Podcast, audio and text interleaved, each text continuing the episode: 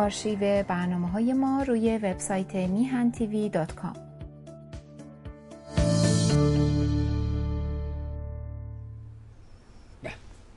با درودی دوباره خدمت یکا یک شما خوبان و نازنینان سعید ببانی هستم در این روز جمعه جمعه 29 بهمن ماه هست و 18 ماه فوریه و این قافله عمر عجب میگذرد. رسیدیم به نوروز مجددا و مردم دربند و مدارس هم که همچنان بلا تکلیف در ایران. اجازه بده که مثل هر جمعه تغییری اتفاق افتاد. تصمیم این هفته آقای آلبس رو برای اینکه از دست ندیم خواهش کردیم ازش که ساعتی زودتر در خدمتش باشیم. و بتونیم از تجربه و دانشش بهره ببریم. و آقای میلاد آقایی رو در حقیقت ساعت دیگر در خدمتش خواهیم بود. اجازه بده عرض ادب و احترام کنیم سلام کنیم به آقای آلبرتو. سپاسگزار از حضورش مهرش و از این فرجه که پراستی در اختیار ما قرار می‌دهد. آقا سلام می‌کنم به شما. با درود به شما و یکایی که بینندگان و شنوندگان تلویزیون میهن این درود رو به همه ملت ایران میفرستم. همه اونایی که صدای ما تصویر ما رو در ایران می‌بینن. از عشق و علاقه که به شما به این برنامه و به این حقیر داریم خیلی ممنون. تشکر زیاد سپاس فراوان دارم. و از اینکه امروز برنامه ذره عقب جلو شد خب یه موقعی پیش میاد یه مسئولیت های سازمانی هست در جاهای باید حضور پیدا بکنیم. و تغییرات داده میشه در حال امیدوارم که زیاد هم برای شما هم برای آقای میلادی و هم برای بینندگان و شنوندگانی که علاقه به این برنامه دارن زیاد مشکلی پیش نیامده باشه. بفرمایید. حتما علاقمندان شما دنبال خواهد کرد. ارزم به حضورت که بذار برم سراغ این داستان غمانگیز برجام و اینکه بالاخره چه اتفاقی داره و از اینکه در طول این مدت هی اعلام می‌کنن که آقا تموم شده. این بایدنه اومده سیاست های خرابه وا داده همه رو از دست دادیم نمی‌دونم فلان شده. من هیچ چیزی رو در این زمینه ندیدم که هیچ تحریمی برداشته باشه هیچ راهی باز شده باشه. دو طرف سر مواضع خودشون ایستادن. اما اونچه که معلوم و روشنه این بلا تکلیفی درست نیست و بایستی که یک برجامی بر این برجام صورت بگیره. در حقیقت یه فرجامی بر این برجام صورت بگیره. اما شما خبری داری از اینکه این گروه دموکرات که وارد کاخ سفید شدن از بیستم ژانویه سال گذشته تا کنون هیچ راهی رو باز کرده باشن امکانی به جمهوری اسلامی داده باشن. چیه؟ چرا این تبلیغات این گونه صورت می‌گیره؟ بفرمایید بشنم البته هل خنده من شما اگه در جناح چپ باشین منظورم خصوص دموکرات ها باشین خب می‌خواین جنس رو بفروشین که این آقای بایدن که ببخشید بنده بهشون رای ندادم ولی آقای پرزیدنت بایدن پرزیدنت ایالات متحده آمریکاست نه پرزیدنت ایران. با ایران هم آشنایی نداره. حالا ممکنه جغرافیاش خوب باشه خونده باشه بدون ایران کجاست.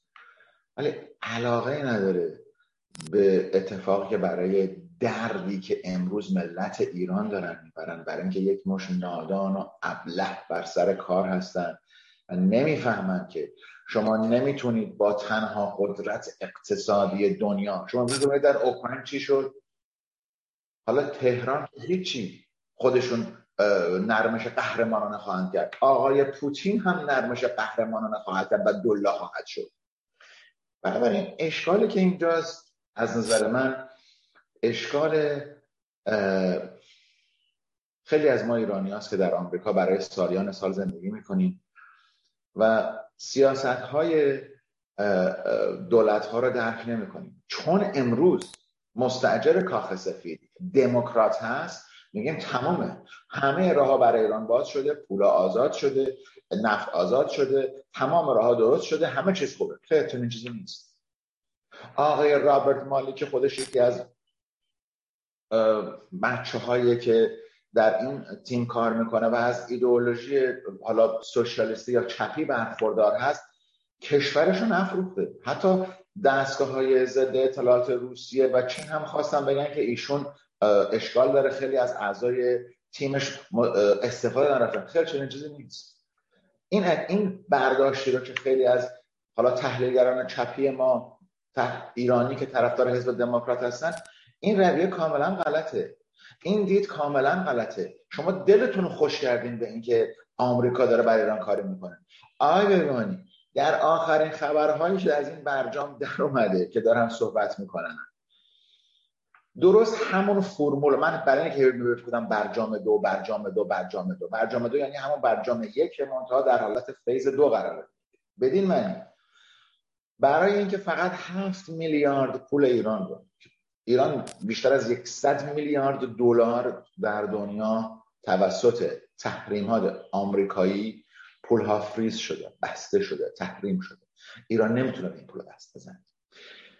در دو هفته پیش پیش ده میلیون دلار رو بابت بدهکاری البته ظریف میگه این رقم ها اقراقه همچی پولایی وجود نداره. صد میلیارد و اینا ما از هیچ جا طلب نداریم. اینا تبلیغاته من از منابع مخالف داخلی همین ایرانه.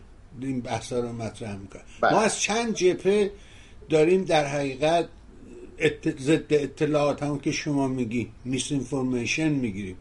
و همین میس انفورمیشن ها همه چیز رو به غلط می‌بره. من همه حرفم همین. بفرمایید. گمراه کننده است. آقای ببانید گمراه کننده است. بله کاملا درست میگید ببینید نکته که من دارم برای شما وقتی رقم 100 میلیارد دلار رو دارم میگم من از روی هوا صحبت نمی کنم از ارقامی رو که وزارت امور خارجه آمریکا و خزانهداری آمریکا که در واقع بالاتر از اون وزارت امور خارجه در حالت تحریم ها قرار داره. البته نه در حالت دیگر در حالت تحریم ها امروز خزانهداری آمریکا است که اون برنامه ریزی رو داره می‌کنه.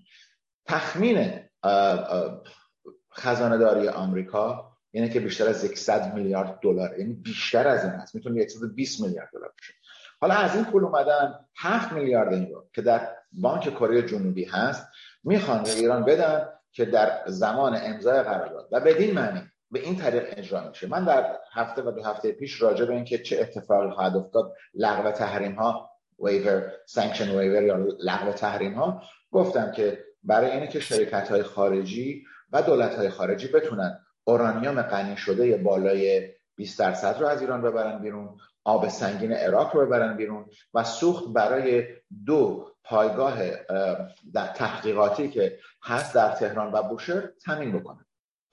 این sanction waiver یا اون لغو تحریمات برای این. اما امروز قرارداد 20 صفحه‌ای آماده شده. واشنگتن قبول کرده مسئله رو. مسکو، پکن، لندن، پاریس و برلین این مسئله رو قبول کردن.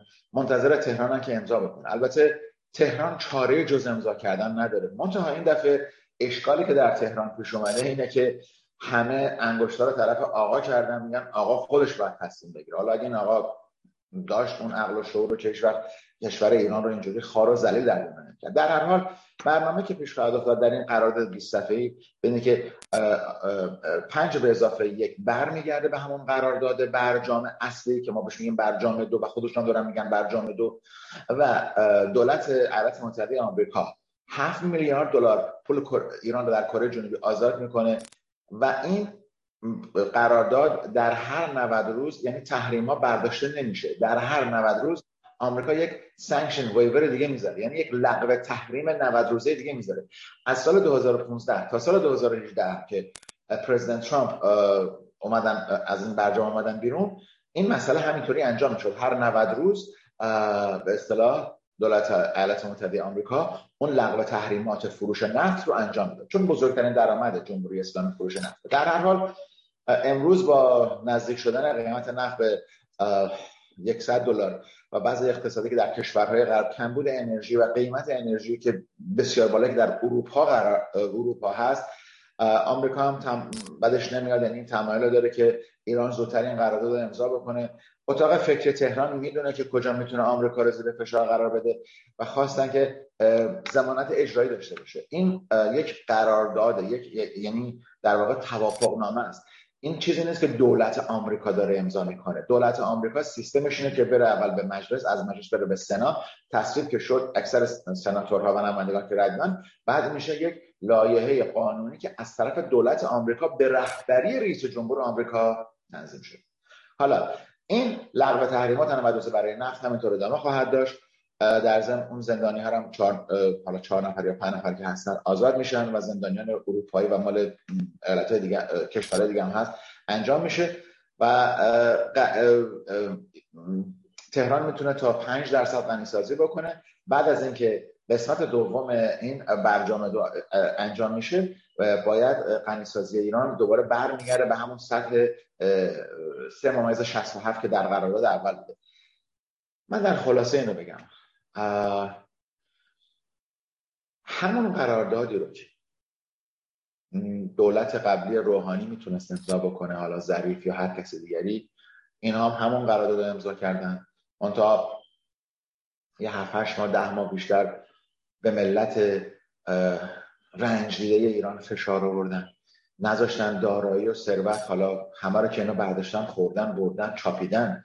ولی همون چیزی که می‌تونست برگرده ایران که قدری قدری فشار رو مردم ایران از نظر معیشتی از نقطه نظر حداقل خورد و خوراک از نقطه نظر واقعا چیزای لازم زندگی بود کمتر بکنن. ولی خب اونها توجه به این مسئله ندارن و فقط دنبال کلاشی ها و کلاهبردهای خودشون هستن. بنابراین در پایان این برنامه برجام همطور که من گفتم نه به خاطر فشار اسرائیل نه به خاطر فشار کشورهای خلیج فارس حالا عربستان سعودی امارات قطر که من البته ایمان دارم صد درصد ایمان دارم که فشارهای عربستان سعودی امارات قطر در سطح کمتری و حتی ترکیه و حتی ترکیه. ولی بیشترین فشارها رو در واقع اسرائیل برد ولی این دفعه این دولت همونطور که من هفته پیش اشاره کردم در حالت سکوت این برنامه رو با ایالات متحده آمریکا اجرا کردن. این برنامه من فکر می‌کنم در چند هفته دیگه امضا خواهد شد. هنوز چکاچونه هایی داره زده میشه و تهران اعلام کرده که هیچ قراردادی امضا نخواهد شد تا همه مسائل رفت بشه. از نقطه نظر پنج به علاوه یک به خصوص به خصوص کشور روسیه که سخن اول رو در تهران داره می‌زنه و تصمیم گیری ها و در واقع اجازه من صحبت بکنم که اصلا سخنگوی جمهوری اسلامی در حالت برجام روسا هستن. روسا هستن که در در وین دارن تصمیم می‌گیرن. روسا هستن که دیدیم اعلامی های چند هفته پیشون که باید این این اعمال این اعمال در ایران انجام بشه. سنترفیوژ ها بیاد بیرون یا بسته بشه. ایران نباید تولید بکنه. بنابراین حالا مسئله جداگانه از مسئله روسا من نمی‌خوام وارد بشم. ولی زمانت اجرایی از آمریکا نخواهد آمد.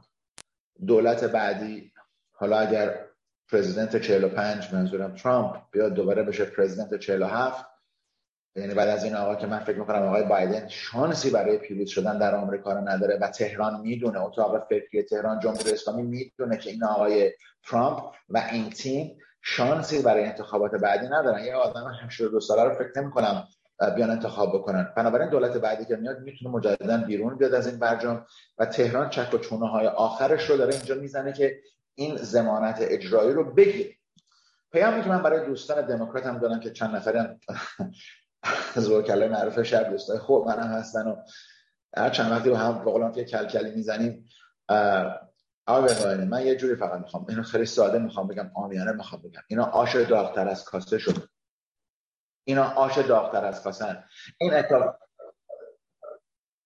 کاسه داغتر از آش؟ خیلی خوب. ببخشید من اشتباه کردم. کاسه داغتر از آش هستن. بنابراین اینا نمی‌تونن چیزی که این امروز حزب دموکرات در داخل خودش اشکالات زیادی رو داره. جناح چپ به پرزیدنت بایدن فشار زیادی رو داره میاره. و اجازه نمیدن که شاید حرکاتی یا تصمیماتی رو که ایشون می‌خواد بگیره. بنابراین این دوستان دموکرات هم که من احترام خیلی خاصی هم براشون قائل هستم چون ممکنه ما بهشون اختلاف نظر داشته باشم ولی هنوز دوست ما هستن. ما می‌تونیم با هم دوست باشیم ولی اختلاف نظر داشته باشیم. من و شما هم اختلاف نظر با هم دیگه داریم. ولی در خاتمه این رو بگم که این جای نیست که این بچه های دموکرات بیان بگن همه چیز باز شده هیچ چیز باز نشده. اگر جمهوری اسلامی به اون سیاست های منطقه‌ای خودش دخالت های منطقه‌ای خودش بخواد ادامه بده. اگر بخواد مجددا عربستان سعودی رو تهدید بکنه چون آمریکا این مسئله رو فهمید. زمانی که 2019 به ارمکو حمله شد آمریکایی‌ها متوجه شدن. می‌خواد قدرت ها دست هست که می‌خواد جمهوری اسلامی در منطقه آشوبی ایجاد بکنه. ولی نه آشوبی که به این حد باشه. بنابراین امروز با مشکلاتی که در داخل آمریکا از نظر اقتصادی هست مشکلاتی که امروز آمریکا از نقطه نظر ناتو و اروپا با روسیه داره و مشکلات اقتصادی که یا سیاسی که آمریکا با چین داره من فکر می‌کنم اولویت دید عمیقتر سیاست خارجی آمریکا نسبت به جمهوری اسلامی خیلی کمتر شده و اونها می‌خوان قراردادی امضا بشه بالاخره نفت بشه و مسئله نفتی که نفت ایران که وارد بازار بشه بسیار بسیار مهم نفت ایران وارد بازار بشه و قیمت نفت رو بیاره پایین. بنابراین زمانت اجرایی داده. نخواهد که نظر من بازم تکرار می‌کنم خیلی مهمه برای تهران برای جمهوری اسلامی مثلا انجام نخواهد شد و اتفاقی نمیفته و اگر ایران هر تخطی در این قرارداد بکنه در ظرف سه ماه همونطوری که آقای ترامپ این کار پرزیدنت ترامپ این کار کردن دوباره تحریما رو سنپ ها یعنی که دوباره همون تحریما برمیگرده سر جای اول خودش. در حال با امید اینکه این برنامه بتونه کمکی برای ملت رنجیده ایران باشه. بفرمایید. اما من اینجوری نگاه نمی کنم به صحنه. من می‌بینم که عربستان سعودی پیشتاز داستان است. ترکیه یه طرف قضیه است. خود اسرائیل از همه مهمتر نگران وضعیت چه؟ دوباره هفته پیش از بلندی های جولان به اطراف منطقه دمشق حمله کردن مشکباران کردن اونجا رو و قدرت موشکی خودشون رو به نمایش گذاشتن. اما این در حالیه که سفر اسرائیلیا به منطقه به, به منطقه خلیج فارس این حاشیه خلیج فارس امارات متحده عربی شیخ نشین های عربستانی خب دو هفته پیش آقای گنس اونجا بود و حالا هم در حقیقت آقای بنت رفته. دنبال چی میگردن اینا در بحرین آقا؟ دنبال چیزی نمیگردن آقای بهرانی امروز شما باید صحنه رو به این نحو نگاه بکنید که درسته که این سومین سفر یک مقام ارشد اسرائیلی بود در شش ماه گذشته. وزیر امور خارجه اسرائیل اونجا دو هفته پیش آقای بنیگنس وزیر دفاع اسرائیل رفتن که باز دیدار کردن از در واقع می‌دونید که بحرین پایگاه دائمی داره برای ناوگان پنجم آمریکا. ناوگان پنجم آمریکا یکی از پایگاه های دائمی که برای خودش در سر سر دنیا داره بحرین. بحرین یک کشوریه که شاید یک ممیز هفت ممیز هشت میلیون جمعیت داره. از نقطه نظر استراتژیک در واقع در قلب خلیج فارس هست. و از راه زمینی که در واقع پلیه که درست کردن که به عربستان سعودی فقط راه داره و دیدیم که وقتی که چند سال پیش این شیعیان اونجا خواستن شلوغ بکنن نیروهای عربستان اومدن و زود اونجا رو خوابوندن. بنابراین بحرین احتیاج داره به کمک خارجی. کمک خارجی رو امروز کشورهای خلیج فارس متوجه شدن که نمی‌تونن دیگه روی پشتیبانی کامل آمریکا تکیه بکنن. بنابراین من بارها این مسئله رو تکرار کردم. اسرائیل جایگزین آمریکا در خاور میانه میشه با عنوان ابرقدرت منطقی اسرائیل تنها کشوریه که از دریای مدیترانه. دریای سرخ خلیج فارس. خلیج عمان. و بقیه می‌تونه با نیروی هوایی خود و با نیروی دریایی خودش در اونجا حضور داشته باشه. ولی سفر ب... سفر به بحرین برای اجرای یک درست سفر 24 ساعته بود. برای اجرای یک قرارداد و شروع یک همکاری بسیار بسیار گسترده بود. بدین معنی که ما از شما حمایت می‌کنیم حفاظت می‌کنیم. آقای بنت از ناوگان پنجم آمریکا هم دیدن کردن اونجا. و اگه قدری بخوایم نگاه بکنیم که چهل سال طول کشید از زمانی که مصر با اسرائیل قرارداد امضا کرد. و صلح ایجاد شد. البته درسته که انور سادات نخواست رئیس جمهور وقت مصر رو در اون بعد از اون کشتن ترور کردن. و مصر رو از اتحادیه عرب از لیگ عرب بیرون کردن. عرب ها کشورهای عربی من جمله عربستان سعودی من جمله قطر من جمله بحرین و امارات ها همه این کشورها مصر رو تحریم کردن. ولی اینکه خب کار مصر رو تو چهل سال طول کشید تا اینکه صفحه دیگری در روابط خاور میانه با اسرائیل باز بشه ملاقات بحرین صفحه جدیدی بود که اسرائیل دنبالش میگشتن. به دو مسئله باید اشاره بکنیم. یک رهبرانی که امروز در این شیخ نشین ها شیخ نشین های خلیج فارس روی کار آمدن تماما تحصیل کرده های زمان اخیر هستن. در 20 سال گذشته تحصیل کرده آمریکا هستن. با در واقع فرهنگ غربی آشنا هستن. و اسرائیل رو به عنوان نه تنها یک قدرت نظامی نه تنها یک قدرت کارآفرین نگاه می‌کنن بلکه به عنوان اینکه رابطه بین مردمان دو کشور شهروندان اون دو کشور می‌تونه وجود داشته باشه. در دهه گذشته قبل از ایجاد قرارداد پیمان ابراهیم صحبت های محتاطانه و صحبت های در واقع بسته وجود داشت بدون اینکه کشورهای دیگه از اون اطلاع داشته باشن. ولی زمانی که ما نگاه می‌کنیم که این پیمان ابراهیم سه پدرخوانده داشت. پدرخوانده اولی خب پرزیدنت ترامپ بودن پدرخوانده دوم آقای بنجامین نتانیاهو بودن و پدرخوانده سومی محمد بن زاید رهبر امارات نه بن سلمان مال عربستانه. من دارم راجع به امارات صحبت می‌کنم. این سه پدرخوانده بودن. بن سلمان در واقع رهبری تمام این نزدیکی ها رو انجام می‌داد. بدونه یعنی به نظر من دیدار آقای بنت دیدار آقای گنت دیدار بقیه رؤسای نظامی و سیاسی اسرائیل از بحرین و امارات بدون پشتیبانی عربستان سعودی و شخص محمد بن سلمان انجام نمی‌شد. محمد بن سلمان می‌خواد ولی عهد عربستان سعودی می‌خواد با اسرائیل رابطه داشته باشه. ولی پدرش ملک سلمان این اجازه رو نمیده و گفته که در تا زمانی که من زنده هستم شما نمی‌تونید با اسرائیل رابطه ایجاد بکنید. و من این مسئله رو می‌بینم که بعد از درگذشت ملک سلمان که در واقع رهبر اصلی عربستان سعودی ملک سلمان هست محمد بن سلمان اگر ترور نشه اگر مورد دشمنی های دیگه قرار نگیره به نظر من با اسرائیل رابطه رو ایجاد خواهند کرد. امروز شما به یک مسئله دیگه باید نگاه بکنید که شاید قدری خارج از این باشه ولی اهمیت داره.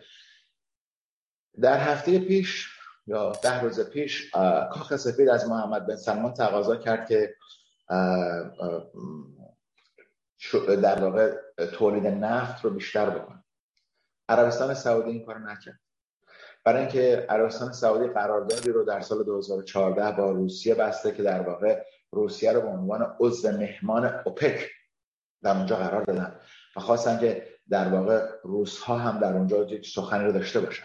بنابراین حتی محمد بن سلمان شاید این در واقع تلافی بود برای سیاست های اشتباه حزب دموکرات و جناح چپ حزب دموکرات که امروز در کاخ سفید هستن. برای اینکه اونا مسئله اون قاشقچی رو که در واقع خبرنگار آمریکایی بود که در آمریکا گرین کارت داشت کشتن که کار اشتباه بود. من دفاع نمی‌کنم از این مسئله. ولی خب محمد بن سلمان و دستگاه های عربستان سعودی فکر کردن که خیلی آمریکایی به این مسئله رو بزرگ کردن. در هر حال تمامی اتفاقاتی که افتاده آی بهبانی تمامی این صحبت که من کردم بحرین یک پایگاه استراتژیک خیلی مهمیه. حالا هست یا نیست از نقطه نظر آمریکا از نقطه نظر بریتانیا و از نقطه نظر خیلی کشورها هست. البته خب فرانسوی هنوز نتونستن جای پای خودشون رو در بحرین باز کنن. فرانسه در بحرین پایگاه نظامی داره پایگاه نظامی بله دارن داره. پایگاهی رو که بریتانیا اونجا براشون خب اون از اون پدرخونده شونه اون از ابتدا بله، خب اونجا بوده هست. ندارن اینا اونجا باشن. منظورم اینه که اهمیت و اولویت برای آمریکا و بریتانیا تا فرانسه. اونا هم صد درصد اونجا هستن.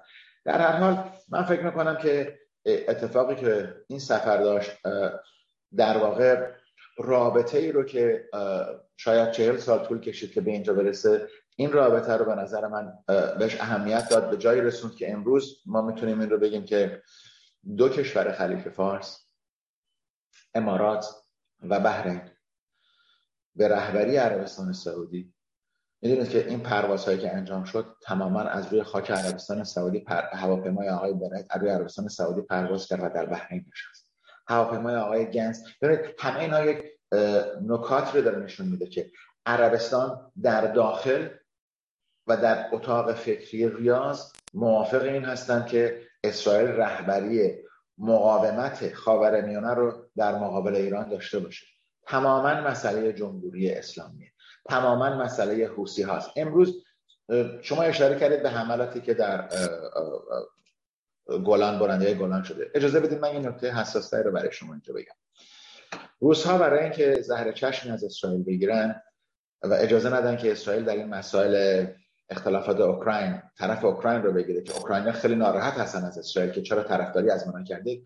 اومدن یه سری هواپیماهای پیشرفته رو فرستادن به پایگاه لازقیه که تحت کنترل روس هست. اینها بلند شدن و تمامی فضای سوریه رو زیر کنترل در بنابراین قدر این مسئله مشکل شد برای هواپیماهای اسرائیلی که بخوان حمله حمله نظامی بکنن.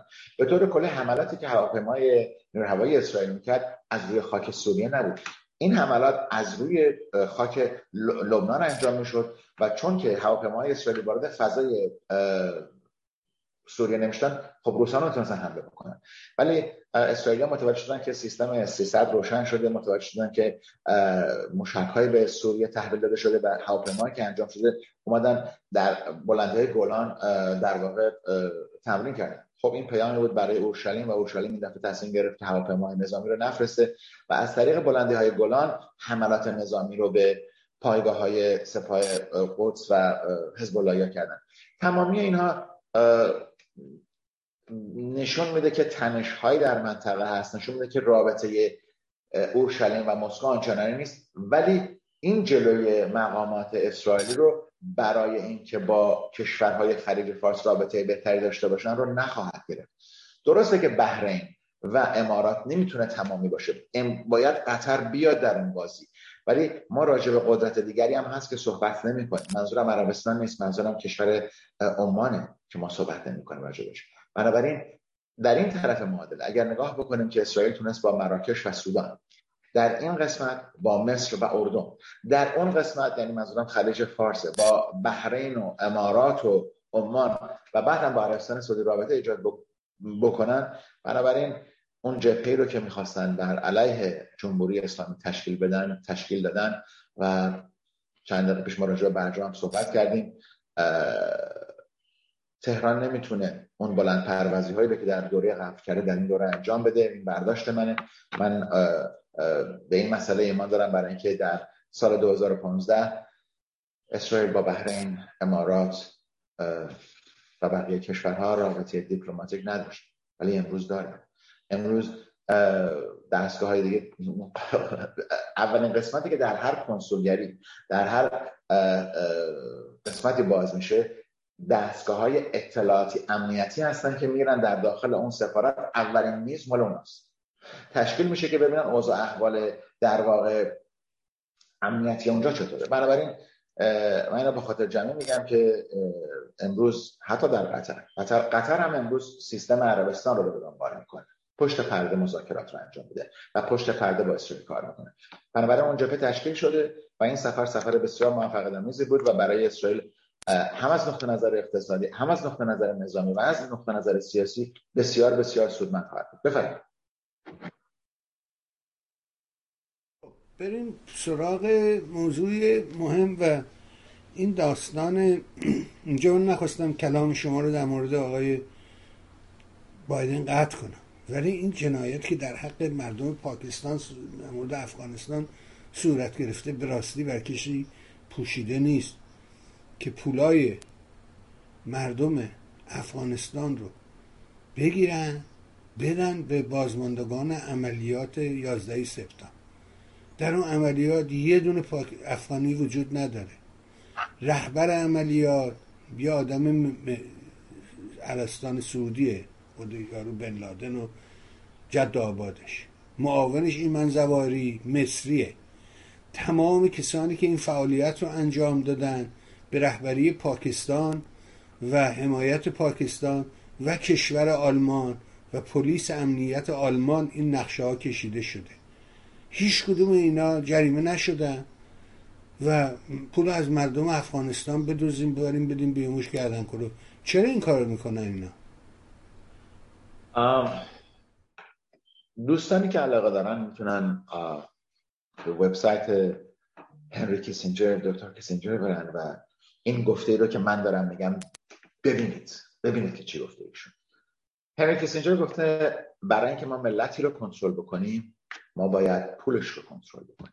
زمانی که پول اون کشور رو ما کنترل می‌کنیم مردم اون کشور رو کنترل می‌کنیم. شما اشاره کردید به نحوه بیرون اومدن آمریکا از افغانستان. خب آیا امروز تشابهی شما حداقل تا یکی دو ماه پیش بین مسئله برجام و مسئله بیرون اومدن از افغانستان نمی‌دیدید ایشون یه سیاستی رو اعلام می‌کنه میشینه کنار میگه این سیاست باید انجام اجازه بدید که زیاد نسبت به آقای بایدن بیانصافی نکنیم و این مسئله رو بگیم که بنیانگذار خروج آمریکا از افغانستان شخص پرزیدنت ترامپ بود. ایشون کسی بود که اون الان اسمش یادم نیست رهبر طالبان رو از به دستور داد به پاکستان که از زندان آزاد بکنه. آوردش به دوها در قطر. نشستن اونجا. وزیر امور خارجه آمریکا عکس داره با ایشون آقای پامپیو. بنابراین بنیانگذار این مسئله حالا دوستای جمهوری خواهی من ناراحت نشدن من ضد ترامپی نشدم. من دارم فقط حقیقت رو اونطوری که هست ایشون بنیانگذار این مسئله بود. بنابراین این برمیگرده به اون نکته ای که ما همیشه گفتیم سیاست خارجی آمریکا دراز مدت. امروز آقای پرزیدنت بایدن در تصمیم گیری در رابطه با افغانستان اشتباه کردن. نه در عملشون. عمل خروج بیرون اومدن نیروها تصمیم گیری شده بود که چطور انجام میشه. ولی ایشون می‌تونست 6 ماه دیگه اونجا بمونه. طالبان چیکار می‌خواست بکنه؟ آدم. خواست هواپیما جنگی به آمریکایی رو بزنه. خیلی چنین چیزی نبود. ولی می‌تونستن اون پایگاه هوایی بغرام نگر دارن همه رو بیارن اونجا. با هواپیماهای خودشون پایگاهی بود که در واقع می‌تونستن کنترل بکنن. آقای بایدن پرزیدنت بایدن در این فکر نبود. دنبال این فکر نمیگرد برای پرزیدنت بایدن که من مجبورم اینجا رو بزنم ایشون هم قرار نبود رئیس جمهور بشه. همونطوری که آقای ترامپ قرار نبود رئیس جمهور بشه آقای بایدن هم قرار نبود رئیس جمهور بشه. امروز خب می‌بینیم یه آدمی که 78 9 سالشه و حالا هوش و حواس درستی هم نداره. خب در این موقعیت حساس ایشون اومده Vice President هریس رو با وزیر امور خارجه به کنفرانس security آلمان فرستادن. خب ببینید درسته که ایشون با بقیه رهبران اروپا در حال صحبت کردن هستن ولی تصمیم گیری هایی که ایشون می‌کنه سیستمی که دارن عمل می‌کنن در سیاست خارجی گهگاهی درست تصمیم گیری نمیشه. نیروهای نظامی یا دستگاه اطلاعات نظامی آمریکا به ایشون در رابطه با افغانستان گفته بودن که شما نمی‌تونید این کار رو انجام بده ولی تصمیم گیری آخر رو خب شخص اول که رئیس جمهور آمریکا کرد. چرا پول افغانستان رو گرفتن؟ می‌خوام بدن البته تمامی این پول نیست. آقای قسمتی از این پول و همونطوری هم که می‌بینیم در رابطه با ایران هم همینطور هست. الان یکی از دوستان وکیلم میگفتش که در همین لس آنجلس و در کشور آمریکا در ایالت دیگه هم خیلی از ایرانیایی که اینجا ادعایی داشتن بر علیه جمهوری اسلامی از اون پولایی که ضبط شده مال جمهوری اسلامی هست شکایاتی رو به دادگاه بردن. زمانی که شکایات به دادگاه میره اون قضاتی که در دادگاه فدرال آمریکا هستن بازم تکرار می‌کنم اونها برای آمریکایی‌ها فکر می‌کنن نه برای پول ایران. بنابراین در حالت افغانستان هم همین عمل انجام شده. و چون شکایاتی نسبت به این پول چون آمریکا اون پول رو بلاکه کرد اون پول رو تحت تحریم قرار داد و نگه داشت بنابراین شکایاتی انجام شد و اون شکایت چون انجام شد بلافاصله شکایات رفت پیدا می‌کنه با اون پولی که در اونجا هست. حالا چرا آمریکا این کار کرده؟ من فکر می‌کنم که دستگاه سیاسی آمریکا نه دستگاه نظامی آمریکا دستگاه سیاسی آمریکا خیلی خجال زده شد. از اینکه دید پاکستانی ها رو دست با آمریکا زدن. جوری دیگه نمی‌تونید بگیم. پاکستانی ها یاد گرفتن. پاکستانی ها توسط خود آمریکایی ها تعلیم داده شدن. در طول اون 20 سالی که آمریکا اونجا بود یاد گرفتن که چطور بتونن در واقع اون گروه نیابتی رو در داخل افغانستان پیاده بکنن کاری که امروز پوتین داره در اوکراین می‌کنه. یک گروه نیابتی در اونجا کاشته بنابراین وقتی که شما میان صحبت از این می‌کنید در واقع میدان جنگ افغانستانه. اما طرف جنگ پاکستانه. امروز ایالات متحده می‌خواد این درس رو به پاکستان بده که بله شما ممکنه که فیز اول فاز اول رو شما بردین. و اینها اومدن. و ما خواستیم آمریکا با طالبان مذاکره کرد که اومدن سر کار. اگه آمریکا مذاکره کرد هیچ سر کار نمیومد ولی در اینجا آمریکا از رفتار دو کشور خوشحال نیست و نمی‌خواد که طالبان پیروز بشن. اول کشور پاکستانه و دوم کشور عربستان سعودی. و همونطور که می‌دونن عربستان سعودی یکی از پشتیبانان بزرگ طالبانه. ولی من با این عملی که اینها آمدن این پولی که متعلق به ملت افغانستانه.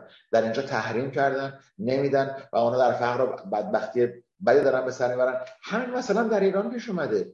این حالا یکصد میلیارد یا حالا کمتر یا بیشترش که اهمیت نداره. البته خب در حالت ایران مقداری سیاست های رهبره که داره مسئله برای همه خراب کرده. ولی در حالت افغانستان افغانستان از آمریکا تقاضا نکرد بیاد اونجا 20 سال براش حکومت بکنه. آمریکا همون فرمول رو که در آلمان پیاده کردن بعد از جنگ جهانی دوم. برگشتن در آلمان ده سال. آلمان از 1945 تا 1955 دولت نداشت. ده سال نیروهای آمریکایی در اونجا فرماندار. دیگه نمی‌تونیم فرماندار آلمان بودن. عوض کردن.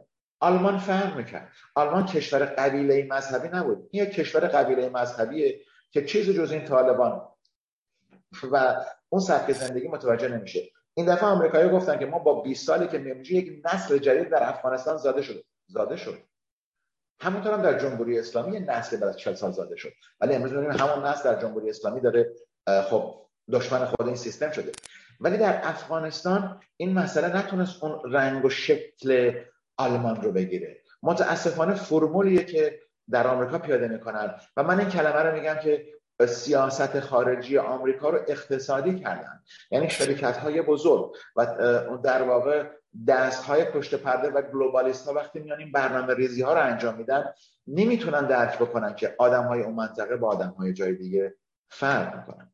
بنابراین اشتباهی رو که آمریکا چه از نظر خروج در آنجا کرد. امروز با بلوکه کردن این پول ها داره در واقع بیشتر می‌کنه. البته هدف آخر آمریکایی ها در افغانستان چینیا هستن. و چون که می‌دونیم چینیا متوجه این مسئله شدن که ممکنه آمریکا راه دریایی رو به روی کشتی های چینی ببنده اونها اون مسئله در واقع جاده ابریشم رو مجددا The Belt and Road Initiatives رو پیاده کردن که بتونن از در واقع چین با از راه قطار بتونن کالاشون به اروپا برسونن. و تخمین می‌زنن که همون زمانی که طول می‌کشه کشتی از چین به اروپا برسه همون زمان هم می‌تونه یا شاید هم کمتر از راه زمین بره اونجا. حالا در اونجا خرابکاری های نخواهد شد خط های راه آهن رو منفجر نخواهند کرد داستانی که بعدا بهش اشاره می‌کنیم.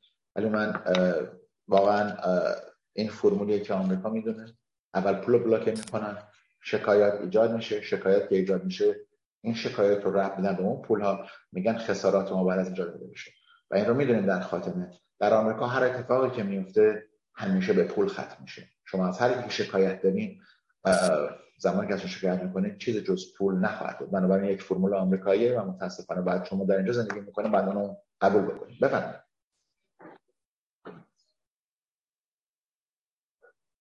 اما هر اتفاقی در مورد برجام بیفته یه چیزی این وسط معلومه و اون که ایران هرگز این توافق رو اجازه نمیده که منتشر بشه.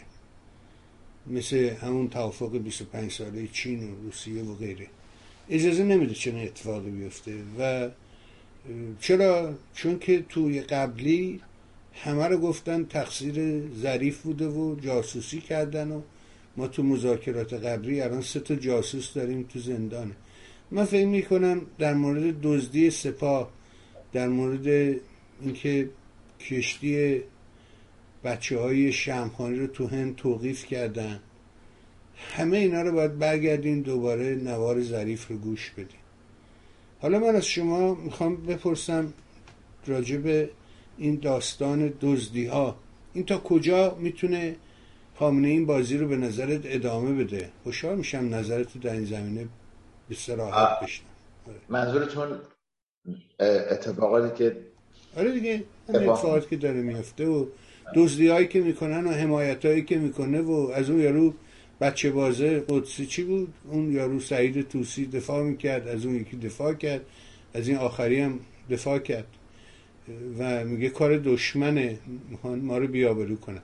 تا کجا می‌تونه این بازی رو ادامه بده به نظره تا پاسخ بده چون می‌خوام این ماجرا اوکراین هم بپرسم با توجه به وقت. تا زمانی که خامنه سر کار باشه ایشون از یک فرمول یعنی یک فرمول بیشتر بلد نیست. و فرمول ایشون اینه که کنترل تمام نهادها رو در دست داشته باشه. اگر در داخل جمهوری اسلامی دزدی میشه. اگر اون نوار میاد بیرون که نمی‌دونم هشت هزار میلیارد تومن من این ریال تومن هم از بس بالا پایین خودم قاطی کردم که چقدر چند دلار میشه.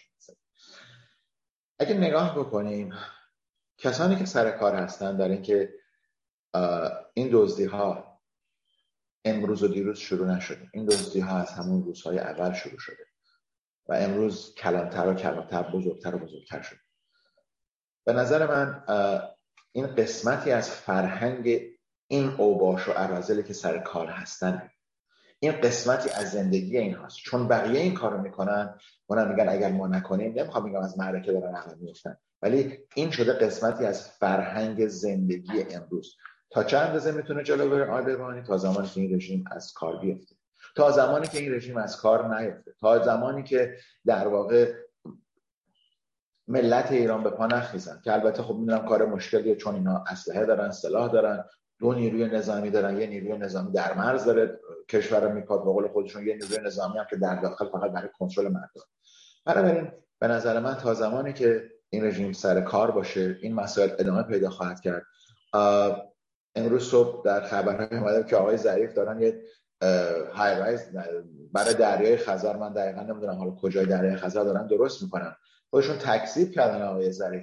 ولی خب اینم شاید یه پاداشی باشه برای خدمات ایشون در دو دوره از دولت روحانی. ما امروز به نظر من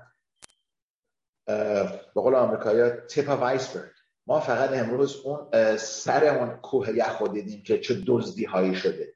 درسته که چندین نفر رو زندان کردن ولی این مسائل به قدری عمیقه. یعنی وقتی که بانک های مملکت ورشکسته میشن. وقتی که بدون پشتوانه بدون زمانت بدون دریافت در واقع زمانت کافی پول قرض میدن و در واقع آخر سر وقتی اون پول پرداخت نمیشه حتی رئیس بانک نمی‌تونه بیاد تقاضا بکنه. امروز این مسئله به نظر من فراگیرتر از اونیه که ما اطلاع داریم. ما از تمام دزدی ها اطلاع نداریم. ما از دزدی های اطلاع داریم که اینطوری بازگو میشه نوارها لو میره. یا گروه دیگه می‌خوان گروه دیگر را مورد آزار و اذیت قرار بدن یا برنامه ریزی بکنن نوارها رو پخش کنن. بنابراین جواب شما از نقطه نظر من خیلی ساده است. این یک مسئله فرهنگی شده. و متاسفانه به نظر من حال حالها ادامه خواهد داشت.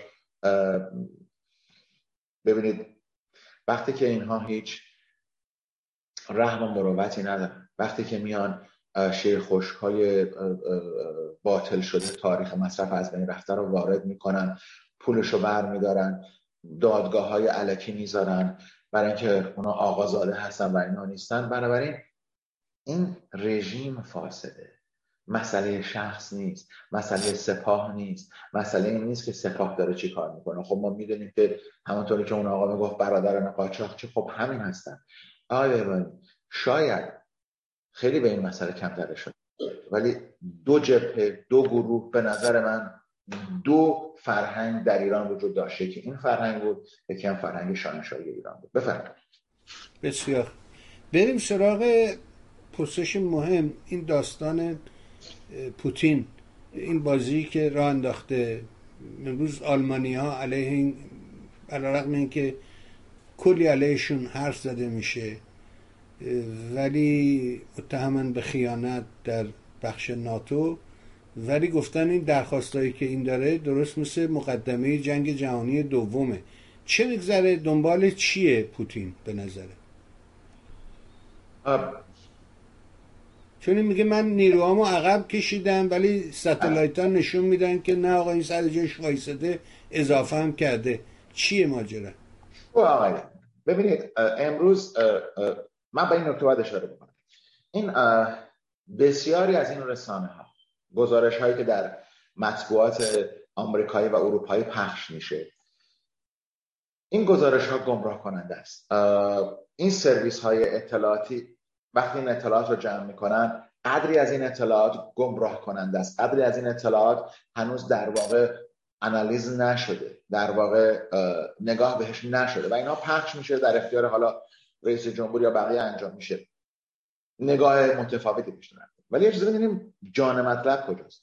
نزدیک به یکصد گردان نیروهای در واقع نظامی جنگنده در مرزهای اوکراین روسیه با اوکراین بلاروس با اوکراین. و در واقع من منطقه دانباس رو بهش اشاره می‌کنم. این منطقه که از سال 2014 که روسیه اومد کریمه رو گرفت این قسمت هم گرفته. و در واقع حتما برای اینه که اگر روسیه به اوکراین حمله نکنه که از نظر من اوکراین کشور بزرگه خیلی کشور وسیعیه گرفتن و کنترل این کشور با 100 150 هزار نفر نیرو باز هم امکان پذیر نیست. بنابراین قصد پوتین اینه که اول از همه نمایشی رو بده. نمایش چی رو بده؟ این سرگردانی که من گفتم. صدها هواپیمای جنگنده. هلیکوپتر تهاجمی توپخانه. موشک. کشتی جنگی. در ساحل و در تمام دوروبر اوکراین ایشون چیده درسته که ایشون می‌خواد کمر ناتو رو بشکنه.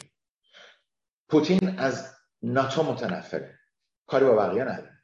و می‌دونه که اینجا جاییه که می‌تونه این عمل رو انجام بده. اما چرا؟ اما چرا؟ چرا پوتین؟ چرا الان؟ چرا اوکراین؟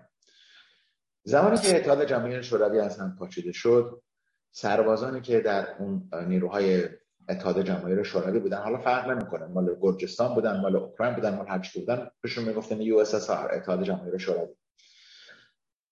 اینا وقتی که اوضاع به هم ریخت چون برنامه‌ریزی نشده بود لباس های خودشون سلاح های خودشون رو نارنجک حالا اسلحه که داشتن حتی می‌رفتن میدزدن از توی اون زرادخانه ها و جاهایی که بود میفروختن برای اینکه پول غذای خودشون رو پول غذای خانوادهشون رو تامین بکنن. و چون غذا و مسائلی که در احتیاجاتی که در اونجا بود کم شده بود سوپرمارکت در اون زمان اگه برگردین نگاه بکنید خالی شده بود. چیزی نبود. سوپرمارکت در رو میبستن ساعت ده صبح می‌رفتن خونه چون مواد نبود و سربازهای سربازها و حتی افسران ارتش اتحاد جماهیر شوروی این صحنه ها رو دیدن.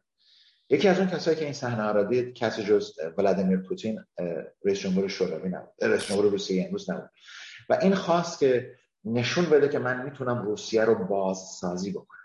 زمانی که ایشون میاد اون صدگردان و جنگنده ها و هلیکوپتر و توپخانه و موشک و تمام انواع و اقسام سلاحهایی رو که داره نشون میده این هم خواهش کنم توجه بکنید. و اجازه میده که دوربین های تلویزیونی بیان از اینا فیلم برداری بکنن.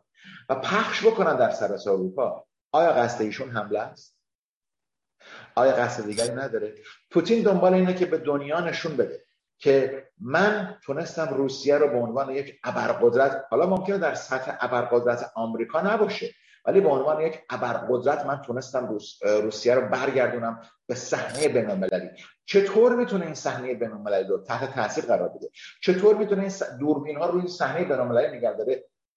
با نشون دادن همه این ها و تهدید کردن اوکراین باور من اگه من می‌خوام دکترین جنگی پوتین رو در دو دهه گذشته چون حدود 20 سال که سر کنه نگاه بکنیم همیشه فشار بوده به دولت های غربی ولی نگاه بکنیم زمانی که مسئله 2008 در زمان بوش پسر. مسئله گرجستان پیش اومد و اون دو تا جمهوری کوچکی که بین گرجستان و روسیه بودن پوتین با یک حمله برقاسا اومد اون دو, دو جمهوری رو جمع جور کرد با نیروهای گرجی گرجستان وارد جنگ نشد. از طریق گروه های نیابتی و از طریق نیروهای محلی شبه نظامی محلی در اونجا اون درگیری و اون مسئله رو با گرجستان ادامه دادن. ما در قرباق در حالت دیگری این رو امروز همین مسئله. وقتی نگاه بکنیم می‌بینیم که در دانباس که اون منطقه که در واقع میشه اون چیزی که یک جمهوری دیگه اونجا به وجود میاد و اگر این لشکرکشی بکنه پوتین براش خیلی اهمیت داره که جای کمتری رو ب... یعنی محل کمتری رو تحت کنترل بیاره. بعد به مسئله صدر اعظم آلمان شما اشاره کردیم. وقتی که پرزیدنت فرانسه آقای مکران رفتن دیدیم که سر همون سر همون میز ناهاری نشوندنش آقای رئیس رو نشوندن شما اون طرف من این طرف. یعنی شما اهمیت نده. ولی زمانی که صدر اعظم آلمان اومد لحنش تر بود. تهدید علمی روسا رو نکرد. ولی یک مسئله رو گفت. و اون گفتش که ما در ناتو هستیم. ما با آمریکا تعهدی رو داریم و اگر شما حمله بکنید به اوکراین یا اوکراین رو تهدید بکنید ما اون خط نفتی شماره دو بسته خواهد شد. ما اجازه نخواهیم داد. ما نمی‌تونیم از اون استفاده بکنیم برای اینکه رابطه اقتصادی ما با آمریکا بسیار بسیار زیاده. فراموش نکنیم کارخونه های بنز و فولکس واگن و پورش و اینا که حالا ما مقدر صنعت ماشین سازی آلمان رو دارن میگن. اینها نزدیک سی درصد این ماشین در آمریکا فروش در روسیه که فروش نمیره می‌خرن روسا می‌خرن این ماشینا رو. ولی شما بیاید تو همه خیابونای لس آنجلس راه برید ببینید آقا چطوره. بنابراین اونها هم دنبال اقتصاد خود دنبال اقتصاد خودشون هستن. و من فکر می‌کنم این خط لوله گاز و مسائل اقتصادی برای پوتین بسیار بسیار مهم بود. ولی من فکر می‌کنم پوتین جنگ رو شروع کرد. هر جنگی که فقط نباید گلوله و تانک و مسلسل هواپیما و این بیاد وسط که. ایشون جنگ رو شروع کرد خودش رو به صحنه بین المللی برگردون دوربین ها رو به روی مسکو متوجه کرد و به قول این طرفی ها میگن گفتش که I am back. من برگشتم. یعنی من نه به عنوان پوتین من به عنوان روسیه برگشتم. به نظر من نقش این بوده امروز فراموش نکنید آقای شهروندان روسی هم نمی‌خوان ببینن که جوانانشون برن توی جبهه جنگ و توی تابوت برگردن. مادران روسی هم مثل مادران ایرانی میمونن مثل مادران اسرائیلی میمونن مثل مادران غزه میمونن مثل مادران فلسطینی میمونن مثل مادران آفریقایی میمونن. احساس مادرانه که عوض نمیشه که. اینا نمی‌تونن ببینن که جوانانشون برن دست دسته توی تابوت برگردن بعد اینا برن یه سلام بدن یه پرچم روسی بهشون بدن بگن بفرمایید. پس بنابراین اون هم فرق, فرق زیادی ندارن و این نکته که من در اینجا اشاره کردم که روسیه همیشه در این دکترین نظامی آقای پوتین برمیگرده به گروه های شبه نظامی متکی میشه به نظر من این مسئله در همونجا خاتمه پیدا خواهد کرد. این فیلم هم که اینا نشون میدن که آقا ما نیروهامون رو کشتیم کرا ما نمی‌دونیم این فیلم کجا گرفته شده. ما نمی‌دونیم آیا این مرز اوکراین هست یا نه. بنابراین اطلاعاتی رو که از طریق satellite از طریق در واقع آمریکا چند تا هواپیمای F22 رو فرستاد به لهستان که عکس برداری بکنن. چون وقتی که از satellite عکس برداری میشه خیلی دورتر ماهواره ها هواپیماهای F22 آمریکا که رادار گریزن هستن از نوع stealth هستن و فقط کشور آمریکا این هواپیماها رو داره با دوربین هایی که در هیچ جای دنیا فعلا در دست دست قرار ندارن و دست آمریکا هست می‌تونن نشون بدن که کجا قرار داره هواپیماهای F22 آمریکا عکس برداری هایی رو که کردن این نکته است که این نیروها عقب نشینی نکردن. ولی تمامی اینها باز به نظر من شوی پوتینه و پوتین فعلا مقاصد بهتری داره. تا اینکه بخواد کشور اوکراین رو تصرف بکنه یا وارد جنگ بشه. به نظر من اون جنگی که الان بین نیروهای جمهوری دونباس و که قسمتی از اوکراین و نیروهای نظامی دونباس هست نیروهای نظامی اوکراین هست می‌تونه شروع یک درگیری رو داشته باشه. ما دیدیم که در قرباق هم وقتی این درگیری انجام شد روسا آمدن آتش رو خوابوندن. دیدیم در قزاقستان هم تا مسئله شد روسا آمدن آتش رو خوابوندن. اگر این دکترین نظامی پوتین هست آیا شما واقعا حمله خواهد کرد؟ من فکر می‌کنم در فرمول کمتر دانباس رو به عنوان یک, یک جمهوری جدید به وجود میارن و در آنجاست که من فکر می‌کنم پوتین به پیروزی خودش رسیده نفتش هم صادر می‌کنه. ایران هم که از این طرف نمی‌تونه زیاد نفت و گاز صادر بکنه بنابراین برنده اول و آخر ولادیمیر پوتین خواهد بود.